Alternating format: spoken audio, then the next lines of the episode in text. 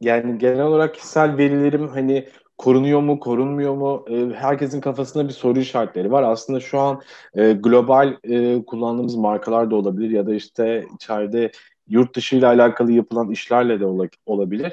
Burada hani kişisel verilerin yurt dışına aktarılması hani e, konusunda koşullar nelerdir Evet. e, gibi aslında aldığımız sorulardan bir tanesi. E, onu da detaylandırabilir miyiz? Evet. Ya, tabii ki. Yani yurt dışına aktarım konusu gerçekten ciddi bir konu. E, ve de e, özellikle bu e, bilişim devleri örnek verelim. İşte işte Gmail olsun, Google olsun, Microsoft olsun bu tür e, Hı. gerçekten büyük şirketlerin çeşitli servislerini kullanmak suretiyle ciddi bir yurt dışına aktarım yapılıyor. Bunun dışında da tabii ki e, yine verilerin işte örnek veriyorum serverların yurt dışında olması dolayısıyla o serverlara kaydolduğu için veriler yurt dışına aktarılıyor gibi birçok senaryo var. E, gerçekten de yurt dışına aktarım e, ciddi bir konu ve e, yapılıyor. Yine burada da e, şöyle birçok detayı var konunun. Böyle basitçe anlatmaya çalışacağım. Genel prensip açık rıza. Eğer kişinin açık rızasını alıyorsanız e, ve hakikaten e, temel ilkelere uygun bir şekilde işliyorsanız e, aktarabiliyorsunuz yurt dışına veriyi. Ama açık rızanın olmadığı haller var. Biraz önce bahsettiğim o istisnai haller. O istisnai hı. hallerde de e, yurt dışına aktarım mümkün. Örneğin işte kanundan doğan bir yükümlülük, sözleşmenin ifası, veri sorumlusunun meşru menfaati gibi e, konularda eğer e, kişinin açık rızası olmadan da e, aktarım yapılabiliyor.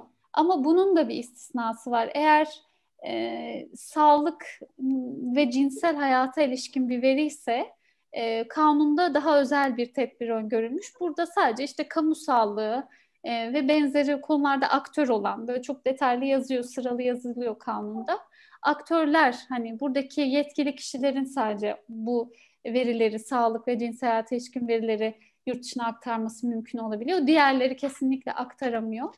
E, ve bununla birlikte eğer rızası yoksa kişinin e, bu istisnai hallere girecek ve aynı zamanda aktarılan ülke e, KVKK anlamında aslında kişisel verilerin korunması anlamında e, güvenilir bir ülke olacak.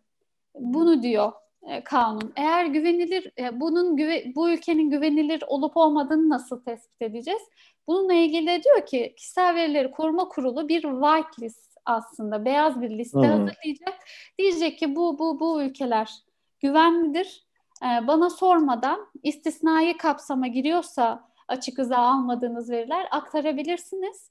Eğer bu ülkeler arasında olmayan bir ülkeye aktarım yapıyorsanız e, aktardığınız muhatapla bir taahhütname imzalamanız, Hı hı. onun KVKK'ya uyacağını ilişkin bir beyan almanız, akabinde de bana başvurmanız ve onay almanız gerekiyor diyor. Anladın? Şöyle, e, evet evet ben çok net anladım. Ee, bununla ilgili de şu- e, şey oluyor bence bu noktada. Seyahat ettiği noktada çünkü yurt dışına çıkıyorsunuz. Orada zaten size bir belge imzalatıyorlar vesaire. O zaman en çok veri e, aktarımı da sigorta şirketleri arasında oluyor olabilir. Mesela aynen sigorta şirketleri çok ciddi veri aktarıyorlar. Doğru.